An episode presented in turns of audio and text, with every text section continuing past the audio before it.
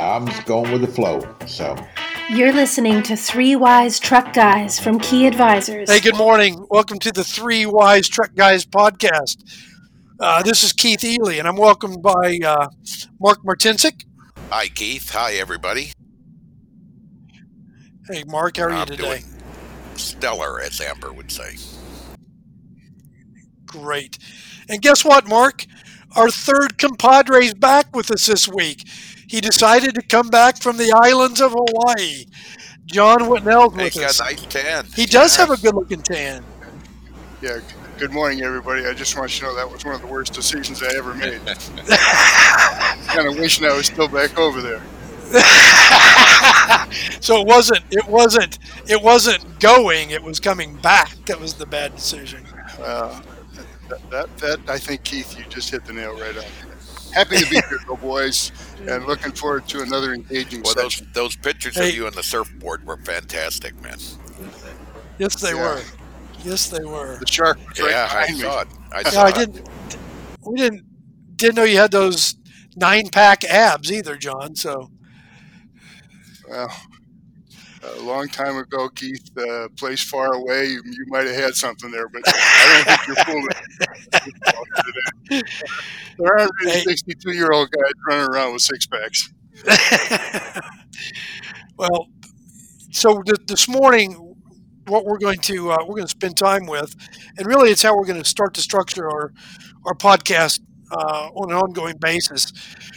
We want to talk a lot about continuous improvement and, and leadership, and and doing it doing it at what we'll call a high level, but digging into some specific items um, over the course of this podcast over the next year, two years, ten years, however long we we make this go. Certainly, we're going to intersperse it with best practices in the dealership and uh, giving some quarterly updates, more quarterly focused discussions at what's happening in service or used trucks or the dealership business in general. But you know, one of the things that I, I, I think Mark and John that we've had that we're blessed with among the three of us and really with our whole team is we've got some really good people and, and really good customers that are asking questions all the time about how do I get better at what I do?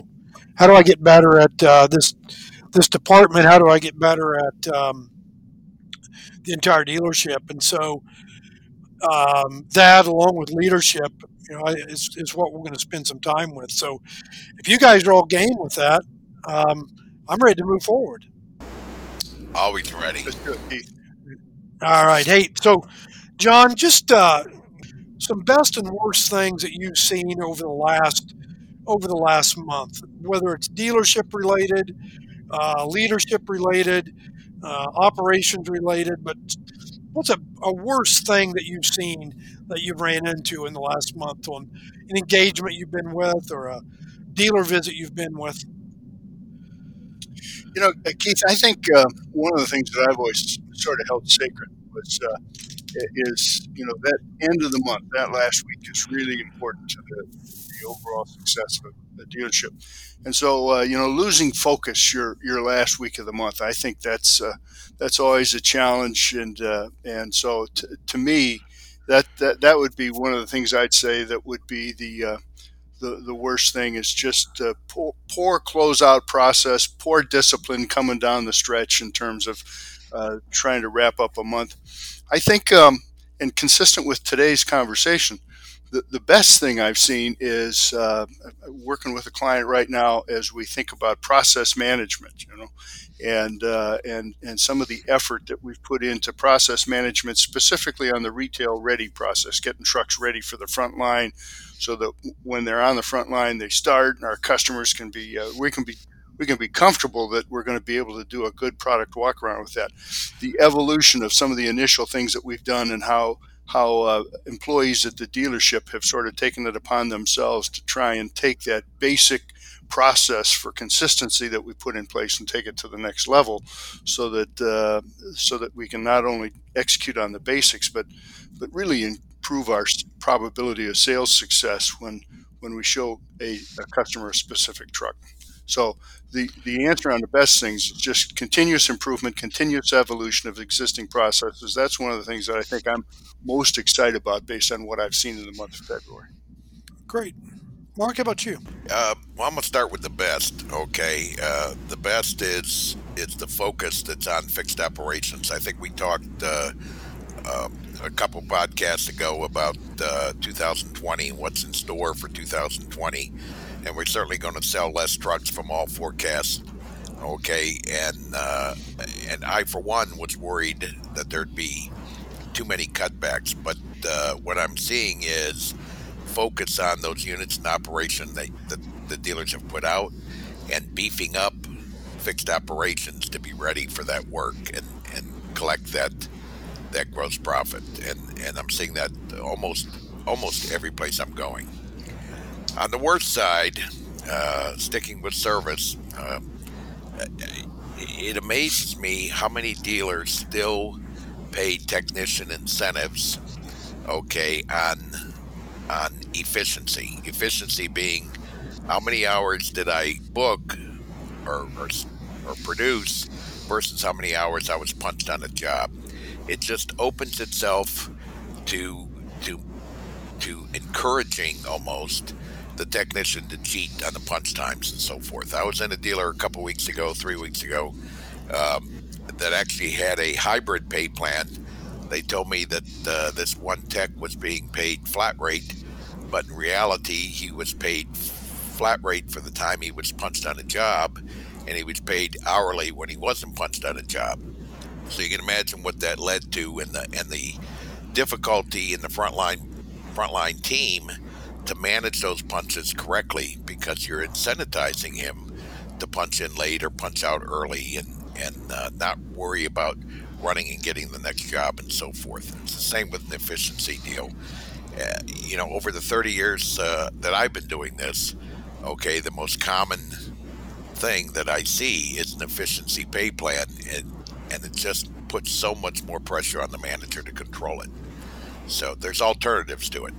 But overall, the focus on uh, fixed operations for 2020, I think, is the way to go. And probably use trucks, John. Okay. Uh, with with new trucks backing down. So, Keith, you know, I just would echo what Mark just said. Uh, in all the clients that I visit too, uh, I see people challenging a lot of areas in waste and inefficiency in the organization. In fact, floor plan interest expense seems to be everybody's number one target right now because uh, manufacturers have pushed a lot of inventory out there into the field. It's all interest bearing right now, and, and it's uh, probably one of the bigger exposures. But I don't have any of my clients, Mark, that are taking their eye off the fixed operations ball and are looking to uh, to do something uh, in terms of t- trying to take costs out of their enterprise in that aspect of the business. You know, I think uh, I think my my worst. I'll start with the worst. We've been, John. You and I talked about this. I think our as a group we talked about this last week. We've been involved in uh, a couple of really really nice projects with customers in helping them sell their business. You know, from doing the due diligence on the balance sheet, getting that business prepared for sale, uh, helping them arrive at a, at a uh, fair value for that business, marketing the business, working with potential candidates, and, and those have just been great projects. But we've also been exposed to, not that we've done the work with uh, customers on this, but exposed to some where they've made decisions to sell the business, but but you look at it and say, I'm not really quite sure why you made the decision to put a deal together like you just put it together, why would you sell 41 or excuse me 51% of the of the business? And why would you not have done good due diligence on your own balance sheet before you put it out to market, you know, so that people aren't picking apart your your business? And and by the time you get through that actual due diligence process, you know what what you had and what you thought you had on the balance sheet is not doesn't resemble anything like you started with. And so I, you know, I, I look at some of these and you you ask some questions about why did you do what you did, and and it, you know, just just the the thought process behind some of those, I'm not quite sure that I understand. Um, my best goes along with what you two are talking about. Mine is from a part standpoint, though, and and the impact of this continuous improvement on uh, on the bottom line of a department and and specifically on first time fill rate. About about six months ago, we've we uh, engaged with a customer on on the parts side, and really they had it. The first meeting was around the parts managers not understanding the basics of of what drove first time fill rate or what drove gross profit or what drove obsolescence and and uh, their first time fill rate real number was probably 60% the last meeting we had with them uh, which was a, a, online meeting we've been doing online meetings uh, with them a lot in the last six months a weekly call of, of updates on practices and procedures and what they're doing and why and boy, it, it, was those managers, those four or five managers leading that meeting and questioning what they were seeing among the group. And not just questioning what they were seeing, but digging into how do you improve this process. And the result of that is, is that their fill rate has gone from that 60 number upwards of 84, 85%. And it's a real number. And the big the big thing is they know that they can see more improvement inside that number based on what they are what the activities are doing the data they look at. You know the real questioning as to mark as you would say why? Why is it like this? And and uh, why, why are we doing what we're doing? And so you know that's the, these stories of of people continually uh, how'd you say it john? Looking at an existing process and thinking how do we make it better um, they didn't have a process in place. Yeah. So they built one, and and it's you know you're starting to see it take hold. We we we we spend a lot of time um, on this process improvement methodology and the idea of marrying technology with process. Mark, you that's a a phrase that I hear you talk about a lot. The idea of marrying technology yeah, with process. What, you, what you're looking for is um, um, the stop the workarounds, the, the to develop flow in any department. Uh, in, a service department, might be the hardest. We kind of argue about that, but uh, there are a lot of moving parts.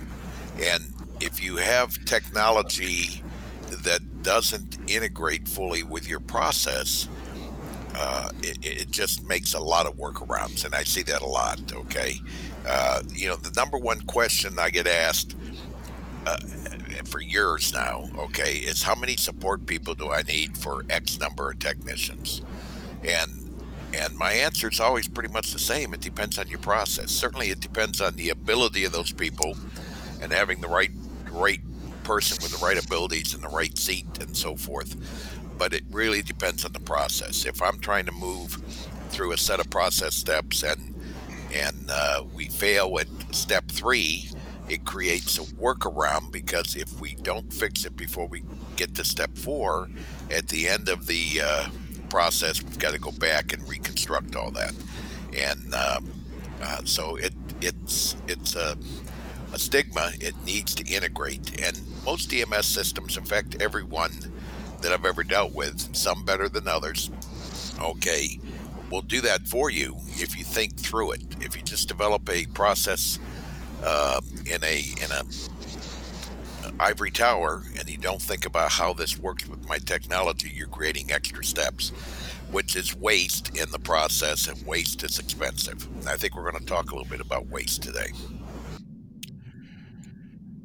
Yeah, and I think Mark, the uh, you know we've we've seen this in Pulse as we build out Pulse for our Pulse users, and you know because we're pulling that bottom line transactional data, we can we're getting the visibility, if you will, on on these transactions, and and so the calculation of a first time fill rate or a true turn or dwell time, lag time, whatever those calculations are, they're quote real because they're they're based on what's coming out of the system.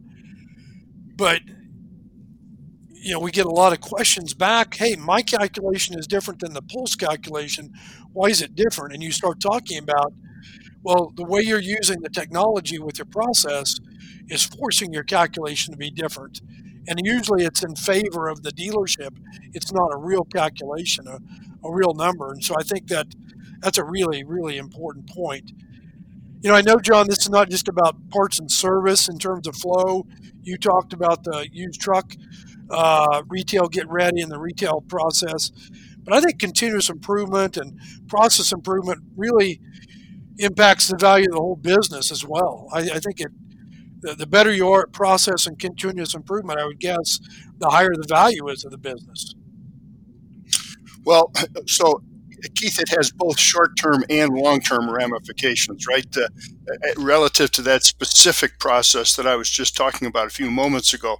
Um, you know, we've we've realized uh, benefits, short-term, real, tangible economic benefits. In that, uh, you know, number one, we've got a more defined process for getting trucks reconditioned so we know more specifically what the procedures are there's more discipline between the shop and the department in terms of what work's going to be performed uh, so we've we've certainly been more efficient about the reconditioning dollars that we're spending um, we're we're having salesmen that have more confidence in the products that we're selling. So the opportunity to realize higher gross margins are is, is certainly real and tangible. But uh, the one piece that uh, we probably didn't anticipate when we started out was, you know, our policy expense fundamentally has dropped down to zero, and that's a that's a combination of uh, of how we do, uh, you know, warranty uh, release forms for customers that choose not to purchase extended warranty. It it involves, uh, you know, putting warranties on selected kinds of trucks and won't sell them without those warranties, but but again, it uh, it's a better truck going out on the street that the customer. So it's just all different examples of how you can improve your short-term economic uh, opportunity and performance. But you know, more importantly, now we're getting more customers out there that are going to come back to us to buy both new and used trucks because we've got a better process. So that strategically is a is and long term is a great way to position your business. Uh, customers having confidence, knowing that you're a company that does the right thing the right way, and that uh, the products that they're purchasing from you are going to be the products that will actually deliver on the on the transportation solutions that you've offered your customers. So. You know this this process improvement does yield short term benefits, but it also has long term implications as well. So that, that that does impact the value of the company, then. No question no question. You know, more cer- certainly the calculation of goodwill includes how many customers you got, how many you're doing business with, and, and uh, the the margins that you're driving. Those are all important strategic considerations when you're trying to think about how to value your business. And we saw that, Keith, in uh, in a couple of the uh, acquisitions and divestitures that we've been involved with here very recently. Yeah. Well, I guess uh, in in the words of one of my most favorite uh, podcasters and really authors and just people I, I pay attention to, Jocko Willink, discipline kind of does equal freedom here. If we got some discipline in the process and what we do, we got more freedom to actually run our business and, and improve that, uh, improve the valuation and profitability. So I, th- you know, I think we've kind of covered a little bit about why this continuous improvement idea is important to the dealership. Mark, you talked about cost and capacity and sort of the benefits of uh, to the employees and of the dealership, customers, and overall value of the dealership. And one of the things I'd like to, to, to dig into a little deeper, Mark, you're the you're the resident expert in this, but John, I know you you uh, you've been exposed to this a lot as well. Is the idea of of lean and Six Sigma, uh, of, of, this more quote formal um, look at processes, how you measure it, how you uh, evaluate it. I guess one of the things before we go there, Mark, it, we've talked, and I know you're you're a black belt, Mark. Is that right? Yeah, black belt, Lean Six Sigma. So I know one of the things we've talked about for quite a long time is how do we how do we introduce Six Sigma and Lean to our to our dealership and manufacturer OE customers, and, and you and I've talked for a long time. There's kind of a stigma around uh, around this this certification and around this this terminology, if you will. Yeah, it it's very rare. Okay, that uh, particularly for frontline employees in any department in the dealership, uh, for me to mention the fact that I'm a black belt in Lean Six Sigma uh, because of that stigma. It, it it was originally developed, as you know, for manufacturing. It's since been uh, re-engineered for almost any kind of business, and it really works. It's nothing more than a process improvement methodology, which is which is what we're talking about, designed to eliminate problems, remove waste and inefficiencies. Why would anybody not want that? Um, it uh, it you know combines tools, methods, and principles. Okay, uh, to improve your organization's operation. Um, the, but but uh, as soon as you mention it to a department manager, uh, I feel like I become a suit with a briefcase, and and they get turned off. So while we use the principles and we talk a lot about the principles, we don't, or at least I don't mention it at the, at the on the front line with the with the customers. Um, however, it works. Okay, and uh, um, as you know, I went back to uh, Purdue in my 60s uh, because I had been studying about Lean and Six Sigma. And the, the only reason I would do that at that age, and believe me, it was hard getting back into calculus and so forth. Um, but the only reason I did it was to help our clients, and uh, and the and and I learned a lot, and it woke me up in a lot of areas. So, um, uh, if you used me 20 years ago, okay, I probably could have done a better job for you today. John, have you, you've been exposed to these things as well? I know. Absolutely, Keith. And here's uh, here's the key point that I'd make on this particular subject. Um, you know, a lot of for to Mark's point, 15, 20 years ago, most dealers weren't big enough where they would have considered this to be the kind of investment that they should be considering from a you know strategic positioning standpoint.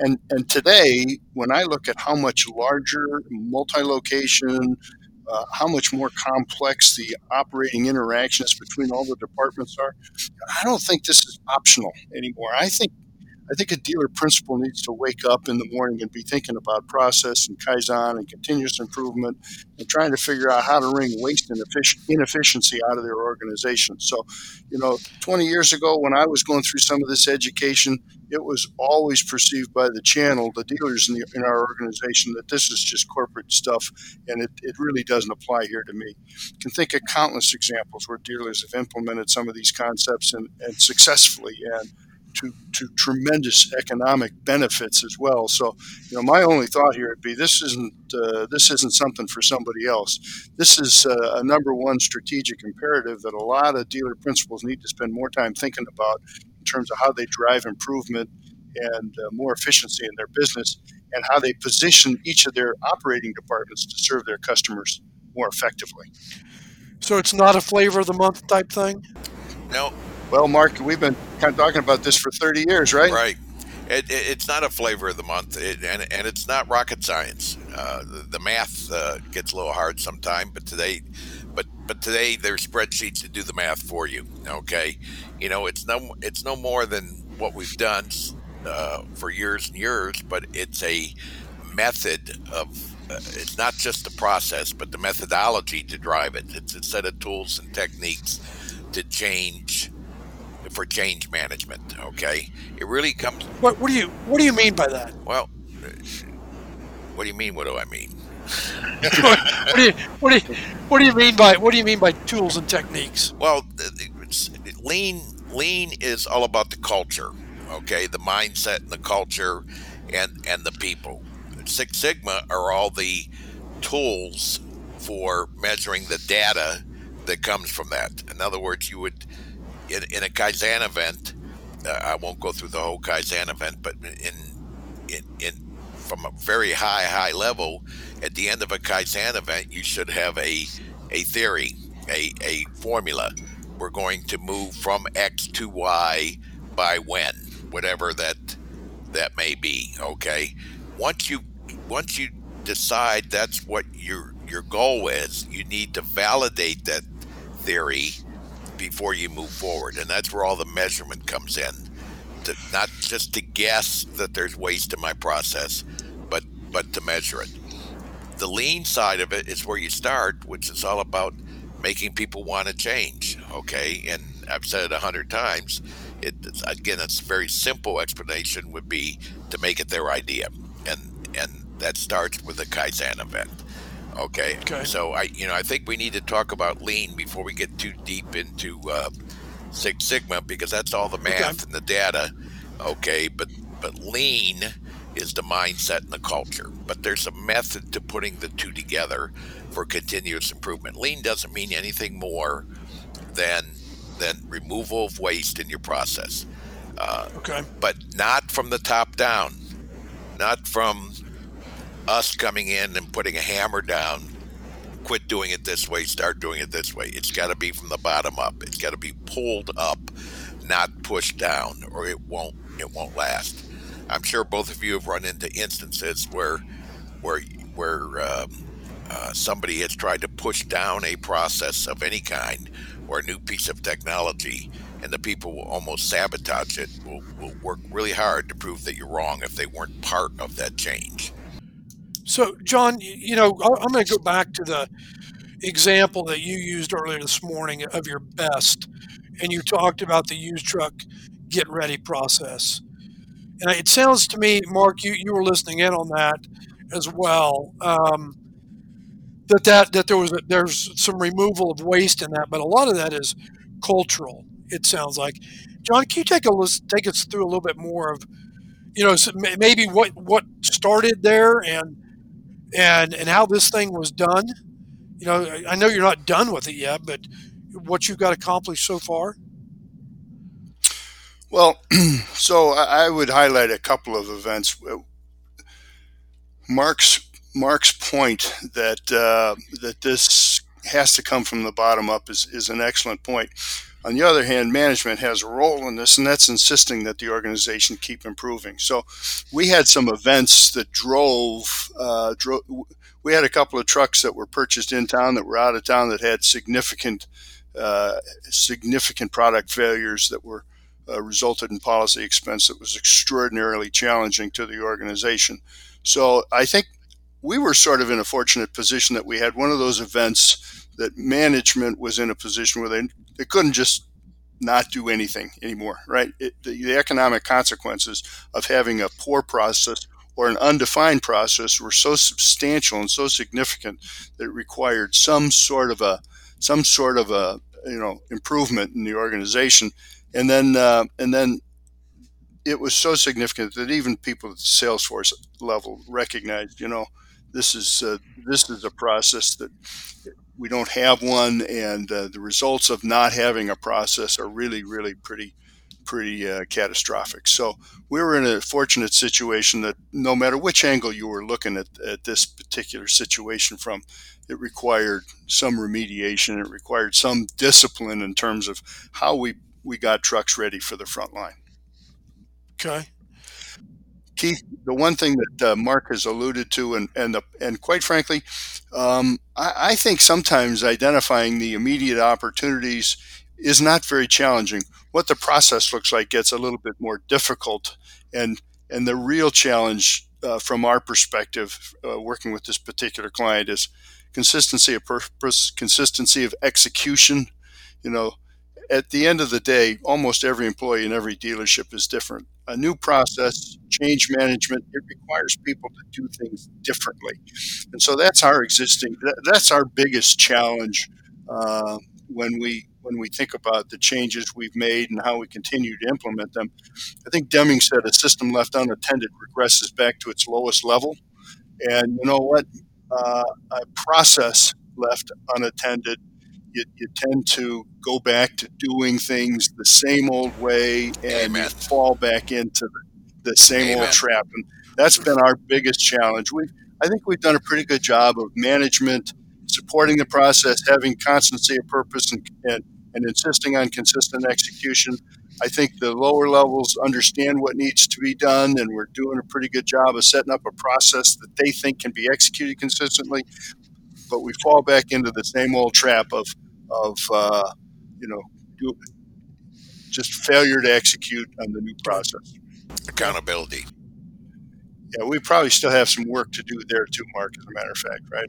When when things fall through the gap, that's generally a pretty good signal that nobody was really, or or or nobody really understood they were. Well, and that and that's where. Pulse uh, or, or something like it. Okay, but Pulse really, really helps you with the accountability. It, it's a proven fact. The closer I can get to the mistakes or the outliers that are made, the things that set outside of what we're trying to do when the process breaks down, to the coaching that needs to come with it for the accountability, the more effective it'll be.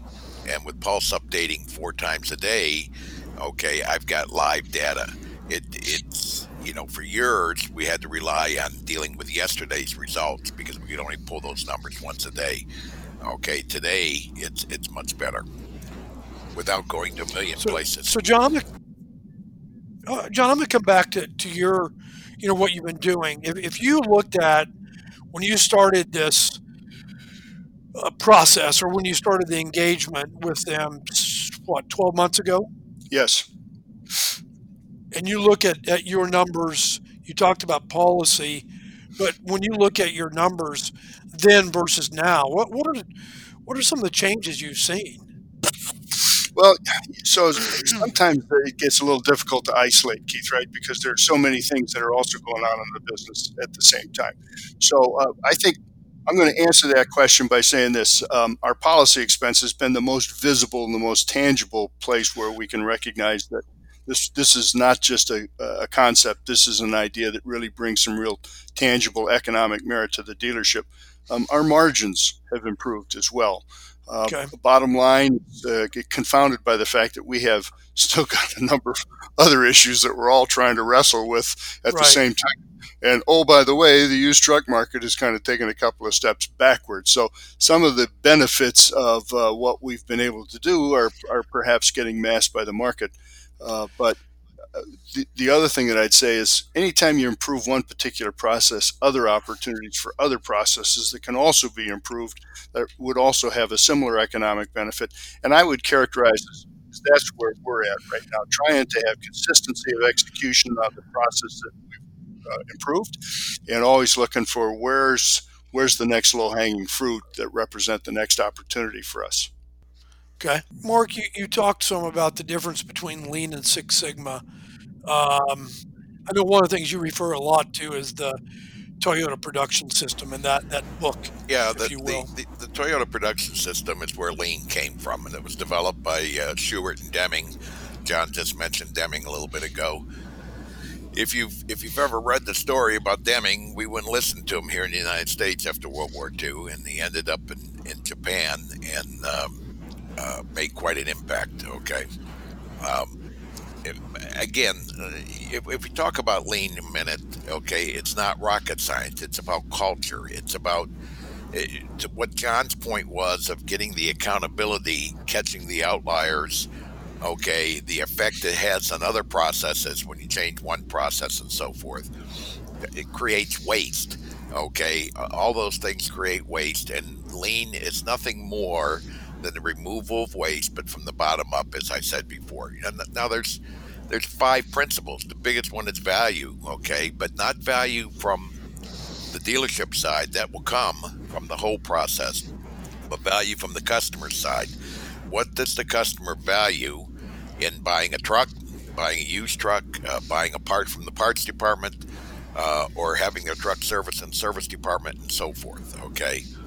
Uh, you know, in, in our studies, as you two know, okay, what we see is the average dwell time from the time we open a repair order to the last punch when the job is done is over four days. It's been that way now for a number of years. But yet, Yeah. 82% of the repair orders that, that we write are four hours or less. So, from a customer standpoint, are we showing value by holding his truck for four days for four hours worth of work? It's not. Yeah, the question the question I always when we do that number is what happened to the other three and a half days, right? I mean, yeah. Now, there's valid reasons. Sure. If you, if the, you know, the second principle is a value stream, then measuring against that. real quick, you talked about value from the customer's point of view. Uh, so, John, I, I'm gonna I'm gonna kind of let you guys you guys battle this out a little bit, but you're a customer. Uh, the used truck department is a customer of the service department, even though it's not a quote cash customer or a paying customer. used trucks as a customer of the service department. Does that, Mark? Does that apply? I mean, is it is it always just a uh, a cash customer, a paying customer, or is it, or is there internal customers in this as well? Well, when again, you start to look at value. Uh, again, John, John brought this up about how one process can affect another. All right, all the work in the world of uh, on either department of fixing it without the other one's involvement is not going to uh, produce as much benefit as if they work together, right? Whether it's service and parts or, or service parts and the used truck department and so forth. I've always been told by those used truck guys that I can't sell it. I get it on the front line, and guess what? I got to get it through the inspection and get repairs made to it and so forth when it comes in. Um, so, so yes, absolutely. In fact, uh, a good used truck department could be the service department's biggest customer or one of their biggest customers, and should be treated uh, as such and get the truck back out. Okay. Uh, you know, there's there's issues on both sides in getting that done okay but from that's exactly what i'm talking about. Is is if it you know the inspection is usually two or three hours worth of work okay if we don't find anything wrong how long does that truck stay in the service department for that two or three hours worth of work? Okay. And what is it costing us in another department? What's it costing us in floor plan if that truck is floored and so forth? Okay and for our external customers it's the same thing. They can't make money with that truck while it's in your shop or sitting in the parking lot waiting to come into your shop. Now, there's a lot okay. that goes into it. And when you do value stream mapping, you're looking for what is the customer value. You're measuring that four days, eh, every minute of it, what happened to it. And there's some things that, even though it's not value to the customer, it, it has to be done in order to get the value to the customer. But how you know how can we the, the work then is how do we minimize the waste that we do see. And and it's okay. not one answer; it's a lot of answers, which takes you to, to the third principle, which is flow, and that allows you to create flow. So if you were if you were to go back and, and for the two of you, and John, I'd, I'd appreciate your thoughts on this as well from a used truck standpoint. And I know we're just isolating one process here, but if you look at the used truck standpoint, John, in terms of the get ready process coming out of service. How does that, when you guys looked at this on the project you're doing right now, in terms of the value that you needed as a, as a customer of the service department, and then looked at that value stream, finding out where the waste was and and the and starting to create flow. How'd you go about doing that, and and what did you start to identify as you as you did do that from a used truck standpoint? Well, uh, so first off, let me. Uh, Mark Mark made a great point. Right, we really are talking about any dealership USA here, right? This is uh, this isn't something unique to the project that we're on. How, how, the used truck department and, and how the service department interface with each other is uh, is an issue at every every dealership in America, every dealership in Canada, every every dealership in the world, more than likely. And uh, and the reality of the situation is, Keith, not every dealership uh, is stuck at the same point. Some dealers have uh, really done an excellent job of getting their service manager to think about the uh, the used truck department not just as a, as a captive customer, which in most instances they are, but but as a customer in general. So uh, our approach to this uh, particular project uh, was oriented around why why is there poor poor service between the two departments, and we identified a couple of areas. Uh, pretty quickly. One was uh, more often than not, communication was awful. Uh, the work that was to be performed by the shop uh, generally wasn't documented. Uh, the specific procedures, the uh, the uh, the parameters around which they could do more work than what the the communication was really really uncertain and and ineffective. So you know that was kind of how we started approaching this project. The other thing that that came to light pretty quickly was the kind of procedures that were per- performed in, in, our shop were repetitive, and uh, and to be going to the service manager over and over and over again, uh, requesting a quotation uh, on the same same. Um, was really inefficient for the service manager and ineffective for the used truck manager. So we uh, we kind of approached it from the perspective maybe we ought to have some defined pricing up front. What's a DOT inspection going to cost, as an example? Okay, uh, what's a, a, DPF baking going to cost, as an example of some of the procedures? And now we, we have some some menu pricing, if you will, that uh, the consistency of the pricing is is much better than it was when we started out, and the time lag between uh, what the service manager and the used truck manager, you know, has been eliminated because we know up front what the pricing is. And the only time we have to go to the service manager now or the body shop manager now is when we have uh, new instances or something peculiar about this specific unit or this specific repair. And it's really, uh, that would been a great place for us to start uh, taking time out of the, uh, the reconditioning process. So, so Mark, that took a bunch of waste. Absolutely, that's exactly what you're doing. Okay, uh, we, we we talk about that when I'm dealing with a service department. Okay, as structure.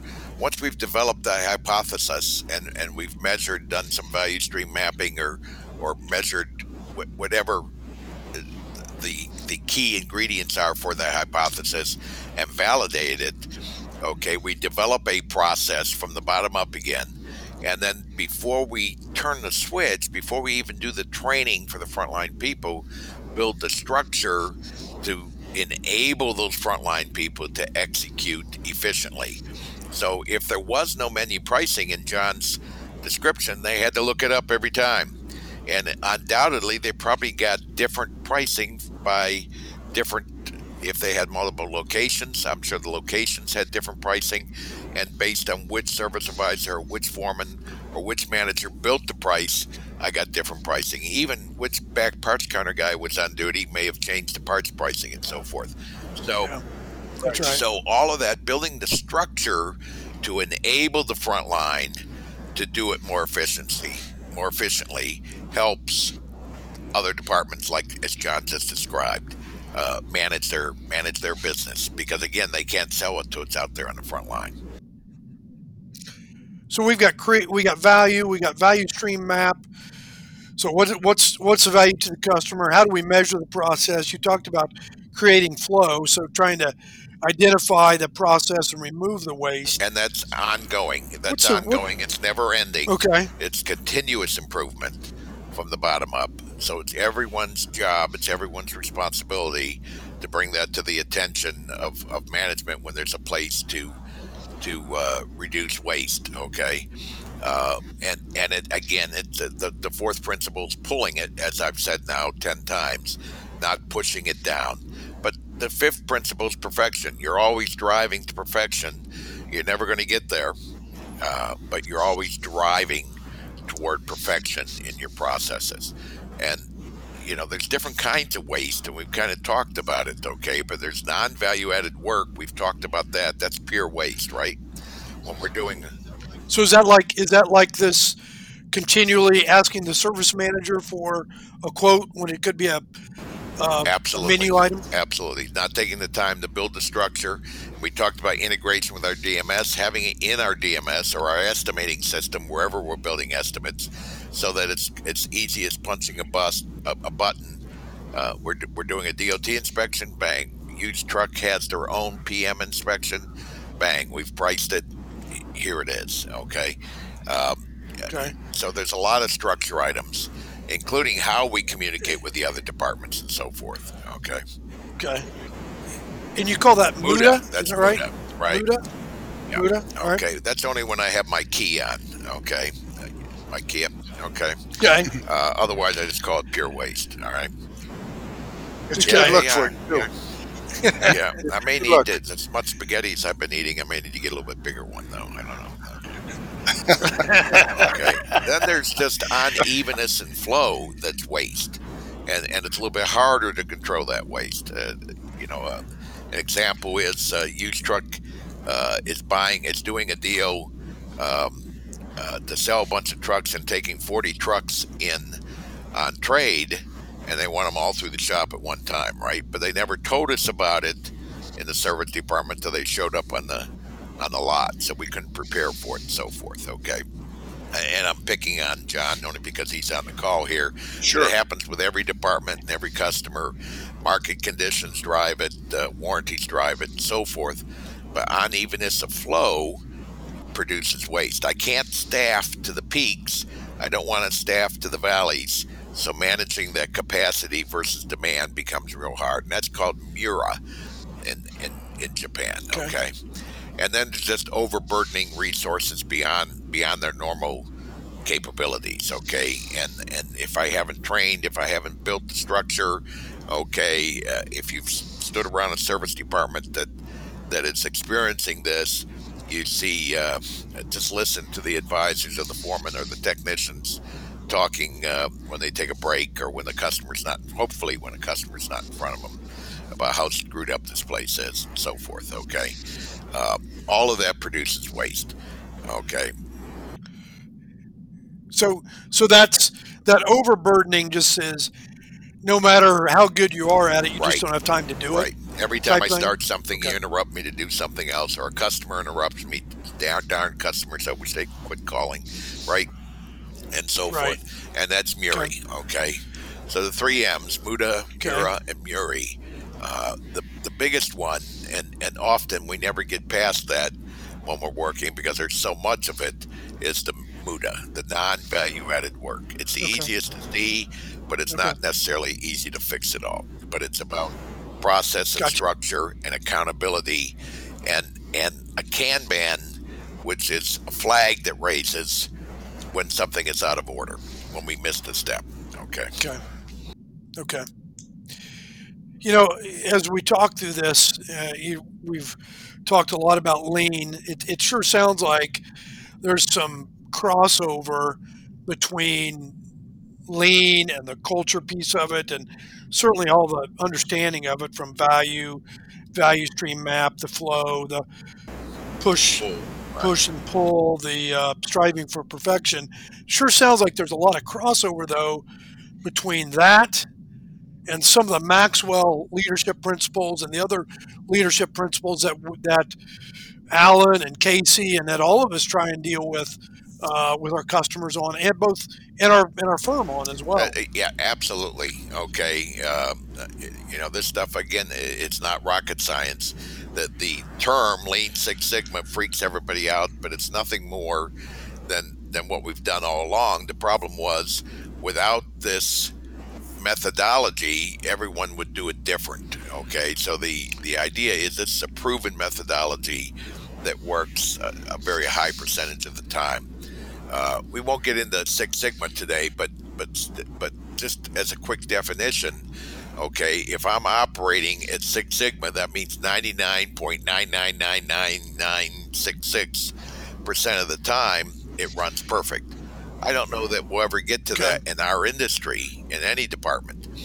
But if you can imagine an airline not striving for Six Sigma, if they were 90 percent 90% uh, successful, that would mean over 100,000 crashes a year, right? Okay. So, you know, to the point, it becomes more important for certain things than others, right? But striving for right. it is, is the perfection. Okay. Great.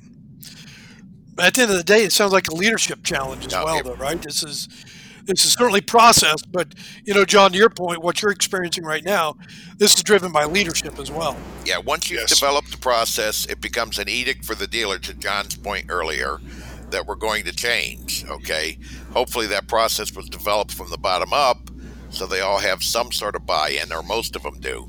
Okay, provide the structure to make it easier for them to execute, but it's an edict to do it, and that's where leadership comes in, trying not to do it with a hammer, but to do it with your arm wrapped around the guy and, and pull it up, encourage him, and that's through coaching. Okay. John, you got any more thoughts on this continuous improvement, the lean piece of this, as we start this discussion today? Look, I, am still trying to sell the dealer principals that they need to get on this train. Okay, so the analogy I always make is you you would never send a guy out to build a house if if he didn't have the right tools in his tool bucket. Okay, if he didn't have a hammer and a saw and, a, and an air gun for his, you wouldn't expect him to build a very good house. And if a dealer principal is serious about building a a successful business that can take care, can address and solve the needs of their customers better than any of their competitors. these are the tools that have to be in your tool bucket as a dealer principal. And you need to get comfortable with all the concepts that we've talked about here today. But more importantly, you need to get you need to get comfortable with consistently executing um, these concepts and insisting that your organization execute on these concepts. I think I think that's the most important point that I'd like to have dealer principals walk away from is this isn't optional anymore. This is kind of table stakes to building a successful business. Well, hey, uh, we've we've spent 51 minutes talking about uh, just touching on some lean ideas and continuous improvement. What do you say that we uh, close this one up and we'll come back in a month or so and dig deeper into uh, Six Sigma? Mark, you okay that with that? sounds great to me. Okay. All right, hey, guys. Anything else before we close? I, you know, I, I always appreciate people listening to this. The big thing is to everybody: if you have any suggestions, or you disagree or agree with anything, let us know. All right, just call Heidi, and and she she'll write it all down. We do appreciate the time and appreciate people listening. Hope that uh, ATD was good for everybody as well, and that uh, the first two months of the year were great. Johnny, closing thoughts before we call it a day? Thanks, you guys. Let's get on down the road. Sounds good. Sounds good. Well, John and, and Mark, thanks again for your time. Heidi, as always, thanks for producing this. Until next time, this is the Three Wise Truck Guys. We're out. Thanks for listening to Three Wise Truck Guys, the podcast from Key Advisors. Go to keyadvisors.com slash store to purchase our used truck forecast and more.